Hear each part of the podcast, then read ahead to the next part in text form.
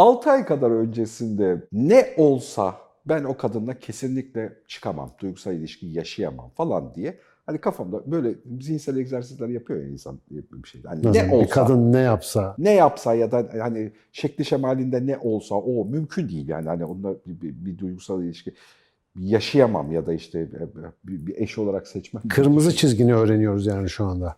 Evet kızlar iyi dinleyin. takma tırnakmış arkadaşlar benim mesela sınırımda. Yani gerçekten toplu taşıma kullanıyorum ben ara sıra. Toplu taşımanın içerisinde e, görüp böyle fark ettim. Yani bir şekilde artık bu bir kuşaklama alakalı hani boomer'a falan da bağlanacaksa bağlanabilir konu kendisi. Hiç Boomer mesela zaten. yani bana çok absürt bir şey de öyle geliyor tabii. Çoklu estetik de öyle geliyor yani çok yoğun estetik yapılmış hali de öyle geliyor.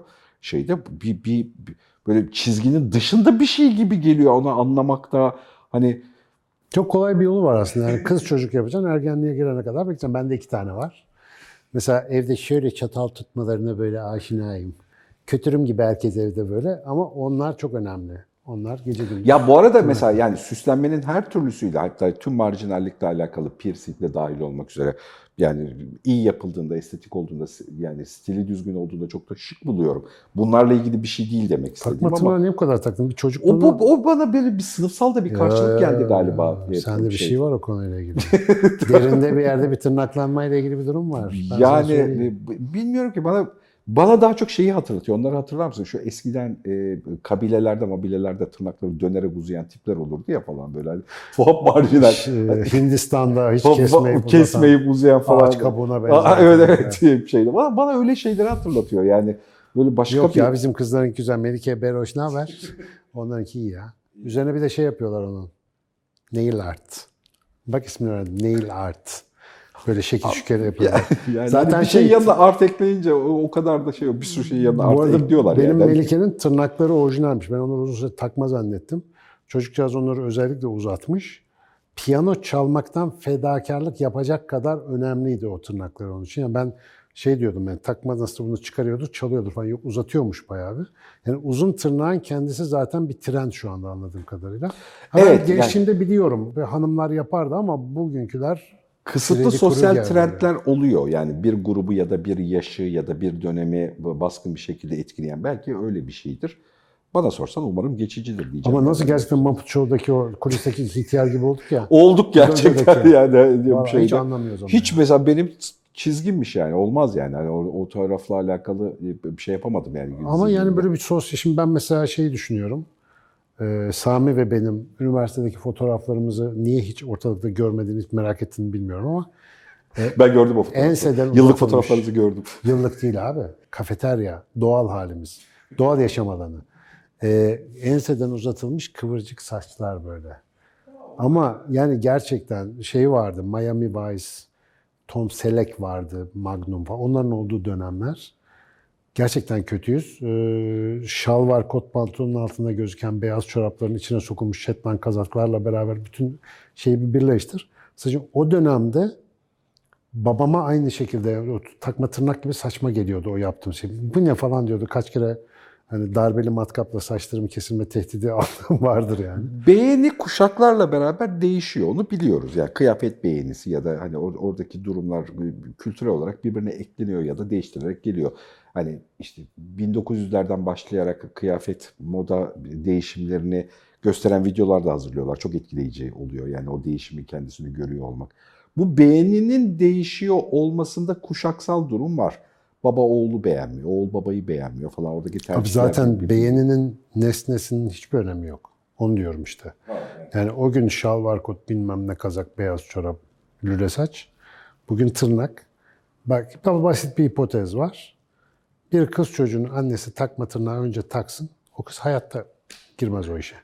Yani ebeveyni kıl edecek bir şekilde onun sınırlarını zorlayacak herhangi bir şeydir ergenin dikkatini çeken. Mesela bu mesele genelde öyle başlıyor. Yani ailenin herhangi bir rutinine çomak sokmakla alakalı. Benim mesela gayet dini bütün evimde, ailemin evinde James Hetfield ve Iron Maiden'in Eddie'sinin kanlı fışkılı fotoğrafları, King Diamond'ın böyle suratı falan.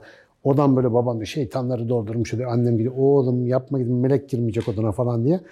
O mesela hoşa gidiyor. Yani çünkü çatışmıyorsun Ama belli ki onlarda bir arıza yaratıyorsun. Varlığını onuyorsun. işte diyorsun ben buyum falan. Babamın çocuklarını anlamakla alakalı ömründe 5-10 tane hamlesi olmuştur. Bu hamlelerden bir tanesi En fazla 5-10 tane. 5-10 tane hamlesi olmuş. Yani 5-10 dönemde denemiştir yani. Çocuklarımı da anlayayım bu konuyla alakalı. Wasp'ın e, White Snake'in karışık olduğu kasetim vardı. Bir akşam böyle yazlıktayız eve geldim. Akşam yemeği hazırlanıyor ama bayağı bildiğin hani masada böyle hani taze fasulye bilmem ne falan olduğu bir masada Wasp çalıyor falan diye. Babamla annem de hani böyle bir, öyle bir fotoğraf hatırlıyorum. Bir Gül Nihal dinlermiş gibi. gibi. Benim de e, o karışık kasetlerde bir sürü böyle kasetler vardı falan. Babam ne dinliyorsun dedi. Bunları bu kadar niye alıyorsun? Hepsi aynı değil mi falan dedi. Ben de ona sevdirmek için o dönem en popüler dinlemiyorum ama elimde var. Michael Jackson'ın Thriller şeyini koydum. Billie Jean miydi hangisi? Hem de en ponçini buldum. Sardım kaseti. Bir açtım. O don ding dung ding ding ding ding çalıyor ya. Dedim kesin çok hoşuna gider. Dedi ne biçim müzik. Dedim içimden baştan kaybettim. Ben şimdi benim esas orijinal dinlettiklerim geçti. O yüzden onların hepsi sümen altı abi. Anladım ki yani sadece Michael Jackson dinlemek bile benim için yeterince asilik. Boşa masraf yapmış o zaman zincir takoz çekme. Çok daha zaten. kolay çözerdik Çok bu daha işi. kolay olurmuş ama bilmiyordum o zaman işte metalci olarak. Ama yani neticede söylemek istediğim aslında ta insanlığın en erken antropolojik dönemlerinden beri var olan bir şeyin yansıması da ama mesela bunu böyle demek seni rahatlatmıyor. Mesela esas konu o. Yani sen mesela hala bu niye böyle? Mesela bir düşünsene kadınlarla ilgili kırmızı çizgi çekmene sebep olmuş bir şey. Halbuki mesela bu tırnak uzuyor. Uzun zamanlardan beri uzun tırnakla ilgili bir şeyler geliyor gidiyor. Ama şu anda mesela bu kadar bizim gözümüze girecek kadar abartılması. Ben burada gerçekten dalga geçmiyorum. Evde kızlar kötürüm gibi bazen. Öğrenilmiş Çatal falan estetik diye bir şey yani. olabilir belki. Abi işte bak Yani Şöyle bir şey söyleyeyim. İki kızımız ayrı ayrı şehirlerdeler. Arada bir görüşüyorlar. Abi mikro hareketlerinden onaylama mimiklerine, selamlaşmalarına ve kıyafet tırnaklarına kadar her şeyleri kendi şeylerinde de e, yaşıtları arasında da bir merkezden yönetiliyormuş gibi. Mesela şöyle bir hareket var. Şimdi mikrofonla şey olmasın. Ben, ben bunu kızlardan öğrendim. Mesela bir şey mesela ya şunu şöyle yapmasak bende. Böyle bir- ve bu evrensel bir şey. Yani bir kozmik bir düzenin dünyadaki yalnız bir bende. Bu hareketi mesela nasıl öğreniyorlar diye bakıyorsun. Takip edemiyorsun. Böyle bir şey yok. Bir kaynak yok yani. Ama ben de bakıyorum mesela zamanında Zıt Erenköy vardı mesela. Kim öğretti bana hatırlamıyorum. Yani saçma sapan bir şey. İşte abla da bir şey söyledi. Zıt Erenköy. Herkes bunu biliyor benim yaşadığım. Şimdi geçenlerde bizim çocuklara yapayım dedim. Hani onların alemine belki bir güzellik yaparım. Gerçekten bir hoş, nahoş bir sessizlik oldu. Bu mu yani? Tam tam boomer hissettim. kendimi. Evet Çok yani. kötüydü yani. E, Bak bir de dedim, tabii Zübürü çok- dantelledin mi hatta vardı ya. Zübürü dantelledin mi? He? Zıt Erenköy. Anlamadılar bu şeyi tabii. Anlamamaları çok normal. Ben, ben de bunu anlamıyorum mesela. Çok güzel yani bence. e, evet, hiç diyecek bir şey bulamadım. tamam ya. Ama ya kızların dedikodusunu yaptığımıza inanamıyorum önce Can Sonuç'a. Ama 400 bölüm çekersen böyle oluyor işte bak sonunda. Milletin tırnağına saçına sarıyorsun. Ya e, bence Can Canan'ın orijinalliği böyle. Yani biz hani konu belirliyoruz üzerine bazen çalışıyoruz üzerine de düşünüyoruz falan ama hiç İlki böyleydi değil mi? e, ilk başladığımız yerden itibaren yani kafada Ama Mustafa kabul et balkondayken tırnak mırnakla daha önemli sorunlarımız vardı yani. Artık dünyadaki bütün konuları konuştuğumuz için konu saç tırnak kozmetik noktasına Hadi geldi. madem e, buradan geleyim sağlam da bir soru sorayım şeyde. Gerçekten. Şey, kamera. Hmm. Ge- Gerçekten. Şu an poz vereyim dedim yapamadım. Bıktın mı? Neyden? 4 sene öncesinde Yok. heyecanlarıyla, ritmiyle, işte sisteme yeni tanışmalar, işte yeni bilgiler, çatışmalar, hani üzerine oluşturduğu şeyler oradaki döngülerde. Bıktın. Şey bir sınıra hatırlar geldi mısın? mi? 20 küsürüncü bölümde etraftaki herkese yeter gayri demişlerdi ya. Yani yeter daha bu kadar yaptınız falan diye. Mesela o günkü hissiyatla aynı. Neyin yeter? Yani mesela bugün sorsalar Yok Can Canan'ı yapmaktan bıktım. Ya Can Canan'da şöyle bir kolaylık yapıyoruz biz. Biz zaten yani haftada bir ya da iki defa görüşüyoruz ve görüştüğümüzde ne konuşuyorsak aslında çok Tabii, buna tabii, benzer tabii. bir şey ha, ben bunu konuşuyoruz. diyorsun zannettim. Yok hayır. Hayat yani yürüdüğü yolla alakalı. Sen hocasın, profesörsün. Yok, yok. işte şeyde falan. Yani böyle belli döngülerden, belli ritimlerden, belli rutinlerden bıktın mı? Ha dur şimdi. Bir, bir sinir Bak, noktasına bak. azıcık pislik yapıyorum hani mevzuyla alakalı. Abi şöyle bir şey söyleyeyim. Yani herkes de nasıldır bilmiyorum ama benim hayatımda belli bir döngü var. Sen bunun bir iki noktasına da şahit oldun. Yeterince uzun tanışıyoruz seninle. Mesela şu aralar risk içeren bir şey yapmak zorundayım. Çünkü bir şeyler artık bildik ve tanıdık hale gelmeye başladıkça yani bunun fizyolojisi de var. Yapacak bir şey yok. Testosteron ve adrenalin düşüyor. Tam düşünce böyle yani zevk alıyor. Mesela testosteronla dopamin kardeştir aynı zamanda. Yani risk alma davranışı dopamini de arttırır, testosteronu da arttırır, testosteron dopamini etki eder falan. Şimdi bu iki hormon yani biz bunları sadece erkeklik kişilik diye düşünüyoruz ama yani hayatta hakikaten motivasyon, ilerleme, yeni bir şey yapma arzusu falan hep bununla ilgili. Ben böyle 4-5 senede bir bir ara gaz olmazsa, bir yeni bir şey yapmazsam böyle bir bir, bir bıkkınlık geliyor hakikaten. Şu- Daha doğrusu bıkkınlık demeyeyim de yorgunluk geliyor. Bıkmıyorum mesela yaptığım işten ama ya bir biraz daha patinaj hissediyorum bir şeyleri Şimdi yaparken. ben bunu dostluklarımda yaşıyorum. Yani gerçekten ne mutlu ki 20-25 senelik dostluklarım var. Hem de sayısı böyle 1-2 de değil 5-10 taneye varacak şekilde kalıcı, hala gündemimde olan eski, kadim biriktirilmiş hikaye var. Fakat şunu fark ediyorsun. Onlarla zamanında yaşamı öğrenmeyle alakalı risk alımla tecrübeyi ortak yaşamışız. Tehditler yaşamışız, çok aşık olmuşuz, işimizle alakalı çok kritik dönemler yaşamışız falan. Pikler yapmışız. Bu piklerin hepsinden de hikayeler kurmuşuz. Ama şimdi bakıyorsun o adamlarla beraber aynı şeyi. Aynı pikleri şimdi alamadığın için, şimdi çok daha tecrübeyle yönetiyorsun. Riskli bir şey yapsan da tecrübeyle yönetiyorsun. Mesela senin de benim de kendimizi yaşamda var edecek ekonomiyi riske edecek oranda ekonomik risk almayız. Ticari Tabii. yatırım yaparız ama riskimizi öyle yapmayız. Tabii. E, bir şeydi ama o dönemde öyle yapıyorduk. Yani bayağı hayatımızı tehdit edebilecek şekilde e, bir şeyler alabiliyordun. O yüzden de bu anlatılacak bir hikaye kalıbı oluşturuyordu. Heyecanlı bir şeydi. Şimdi buna baktığında 4 sene önce böyle bir hikayeydi. Benim hayatımda başka gerekçelerle, senin hayatında başka gerekçelerle bu mevzu da vardı. Ama şimdi buradaki hikayeye getirdiğinde bunu bi- biliyor olma, tecrübe ediyor olma hikayesi. Bunu böyle riske edemediğimiz için eski hikayelerini anlatan adamlara dönüyoruz. Evet, Şunu şöyle yaptıydı.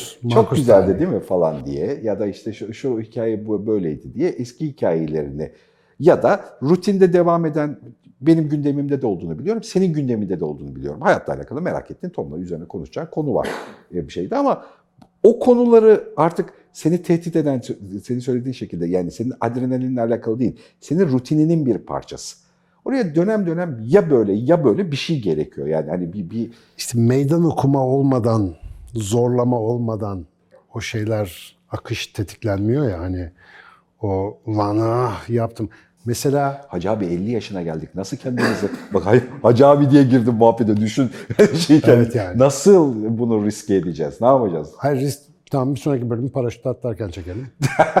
Şey, ya mesela bunun sınırı... Ben- Abi ben hayat kaç defa? Dört defa mı ne? Bungee jumping yaptım. Şimdi Hayatta tabii ki, yapmam. tabii ki paraşütle atlayabiliriz. Çok eğlenceli olacağına çok eminim. Bir şeyde ama yani ben mesela burada burada bu benim için hala şey değil yani. Line dışı, hat dışı bir şey ben değil. de düşündüm de hiç yani. Ne olacak yani? Burada zaten paraşütsüz atlıyor gibi bir durumumuz Ya var. mesela Mevzuya çok göre- eğle at binmeye gidelim. Çok eğlenebiliriz ama bu mesela öyle bir şey değil. Ya, ATV kullanalım. Öyle bir İşte şey değil. mesela ülke değiştirmek. Bu şeylerden bir tanesi. Ülke değiştirmek derken yani terki diyar etmek anlamında değil de hakikaten mesela ben bu yaptığım işi şimdi başka bir ülkede, işte muhtemelen yakında Brüksel'de başlayacağım. Ee, böyle bir yeni bir ortamda test etmek. Yani yeni meydan okumalarla karşı karşıya kalmak lazım. O seni hem ayıltıp diri tutuyor hem de zaten yapa geldiğin şeyi daha bir dikkatli ve şevkle yapabilmene yardımcı oluyor. Yani azıcık böyle hakikaten zorlayıcı bir şey lazım. Bir de Abi tecrübe biriktirdikçe e, senin risk algında da çıta yükseliyor. Yani şimdi mesela benim para kazanma ya da yatırım yapma konusunda öyle bir deneyimim yok. Dolayısıyla oradaki risk gittikçe yani benim e, meydan okuma algım gittikçe düşüyor ama şu yaptığım işte anlatma, işte izah etme, bir şeyler yazma, çizme, insanların zihinlerini etkileme konusunda şimdi En mesela kalabalık kaç kişiye konuşma yaptın?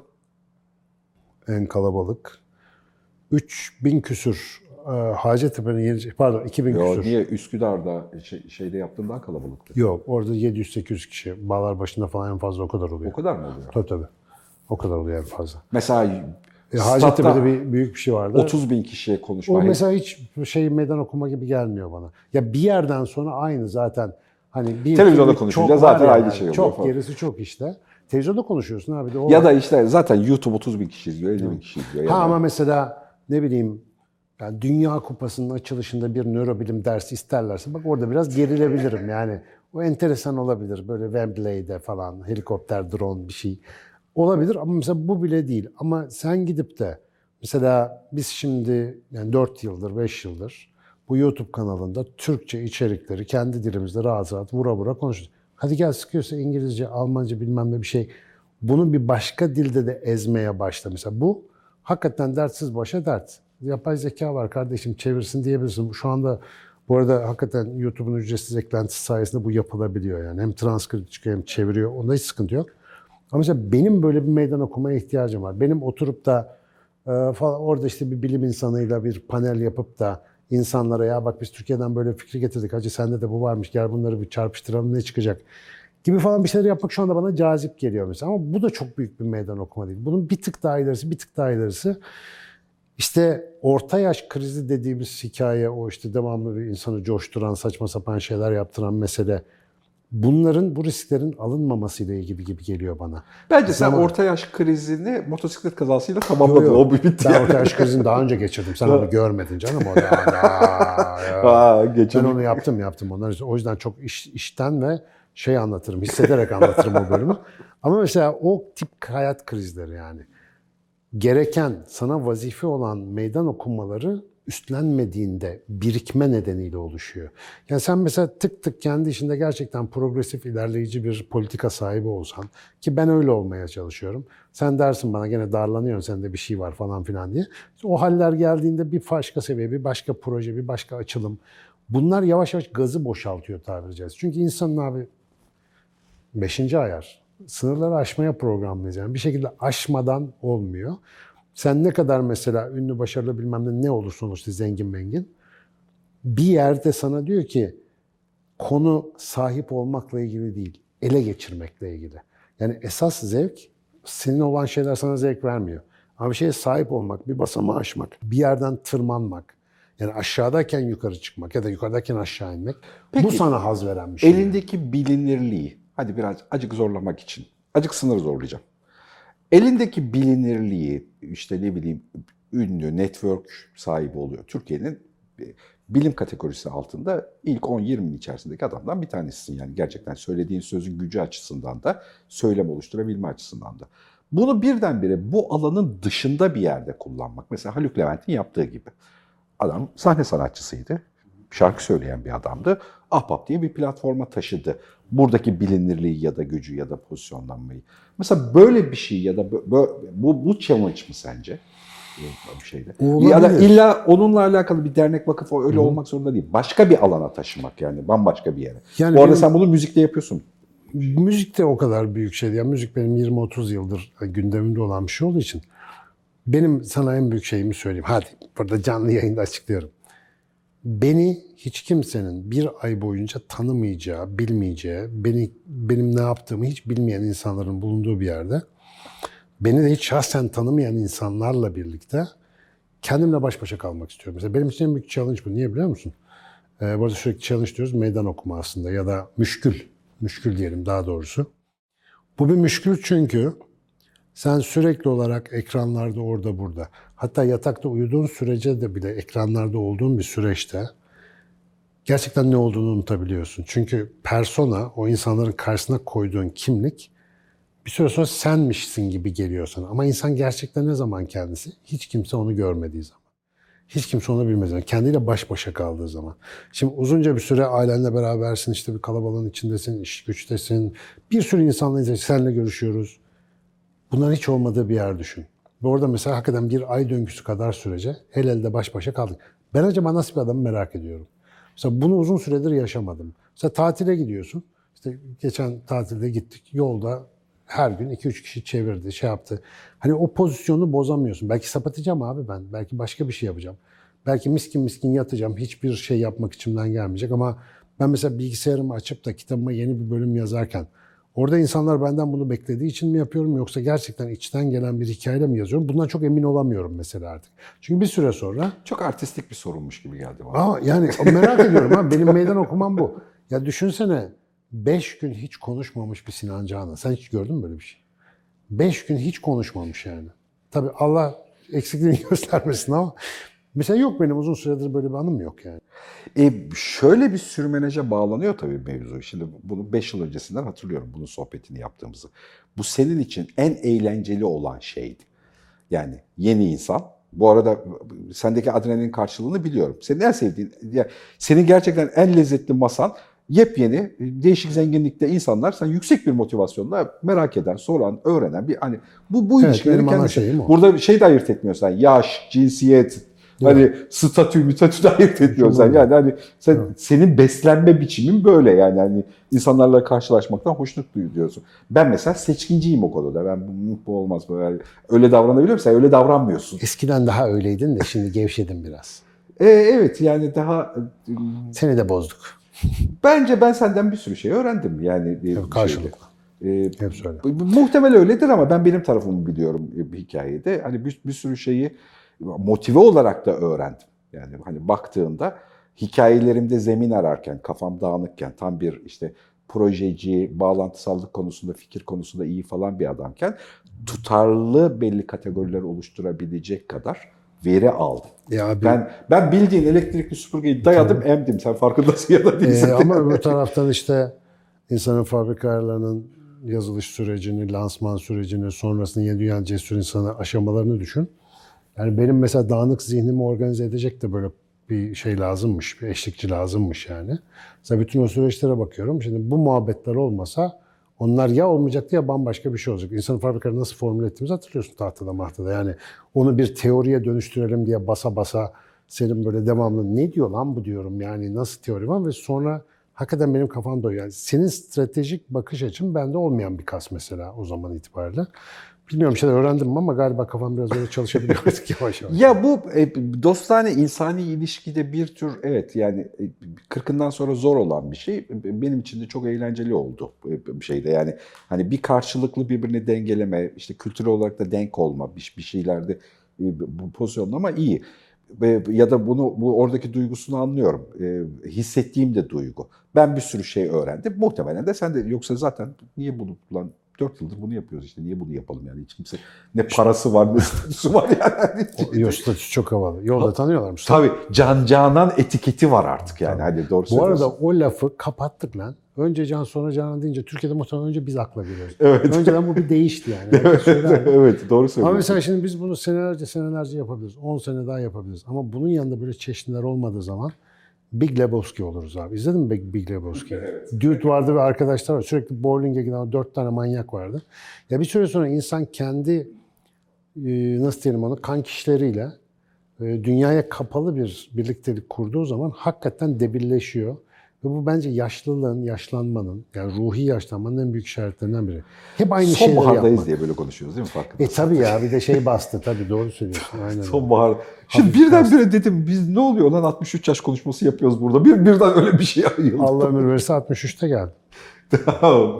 Neler neler konuşacağız. Ama yeni yeni müşkül bunu karşılıyor mu emin değilim. Ben yine challenge diyeceğim ya da çatışma. Yani yeni çatışmalar kurmak. Ya ben bu müşkül anlamda kendine müşkül çıkarmak, kendine bir e, basamak koymak ve onunla yükselmek. e, yani sonuçta düz yol yerine müşkül. Öyle tabir ediyorum E, daha çok. bu gittikçe daha zorlaşıyor.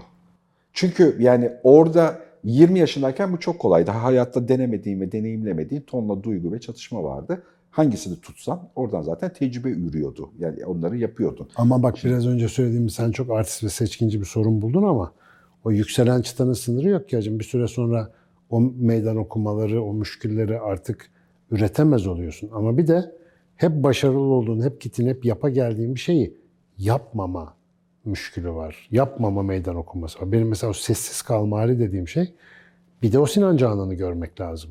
Yani bir de onun kapasitesine bakmak lazım.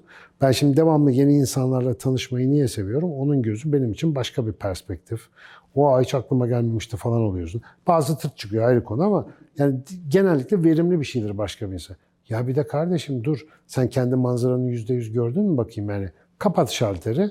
Kapat derken Allah kimsenin eksikliğini göstermesin. O ayrı konu. Hayatımdaki hani en lüzumsuz adam dahil olmak üzere hepsinin çok büyük katkısı var ama bir de böyle bir perspektif var. İşte burada hep progresif, hep ilerleyici bir meydan okuma. Biraz Amerikan stili bir şey, öğretinin kalıntısı gibi geliyor bana. Bir de gerçekten o dönüşü yapmak, gerçekten durmak, gerçekten bir falan bir sorgulamak. Ben ne yapıyorum? En zor şey Ankara esnaflarının bir hastalığı olarak bir arkadaş öğretmişti bana bunu. Bir adam bir işten para kazanıyorsa yaptığı işteki yanlışı onu söyleyemezsin. Söylesen de kabul ettiremezsin. Çünkü para kazanıyoruz abi diyecek. Yani onun yanlış bir tarafı olabileceğini kazanım varken düşünemiyorsun. Ama gerçekten stratejik kısmı nedir? Abi biz bunu yapıyoruz da bu daha iyi yapılmaz mı? Bir duralım, bir bakalım. Benim biraz galiba öyle bir şeye herhalde bir ihtiyaç oluşmuş. İnşallah nasip olur bakalım. Yürüyeceğiz, göreceğiz. Brüksel semalarında dedim orada kimse beni tanımıyor. Yok ya Brüksel'de bile yolda bir kere imza istediler. Ama Türk'tü o tabii. Televizyon seyrediyorum şuradan denk Yani geldi. tanınmadığın alanlara gitmek kolay bence. O kadar o kadar da şey değil yani. İzlanda'da kimse ben eminim. Ee, Yok. bir şey. İzlanda Ama senin bakalım. ürettiğin bilginin e, Avrupa'da bir nebze Amerika'da çok ciddi karşılığı olduğunu düşünüyorum. Bu arada yani baştan e, Evet, kafadan. iyi olabilir. Yani senin ürettiğin bilginin bağlamın ya da bakış açısının Amerika'da gerçekten bir ihtiyaç ya da bir bir yaklaşım olduğunu da zannediyorum. Yani bir Orta Doğu'da karşılığı var. Azerbaycan'da zaten karşılığı var. Orası kardeş. Bir de Amerika'da karşılığı var. Humans Default Settings is going to be published in 2024. Bunu duyusunu yapmış olan bir tane İngilizce videomuz olsun ya. Dünyada. Çekeriz, yaparız olur. Güzelmiş. Yaptım şimdi. Reklam spotu. 2024 fakat. For.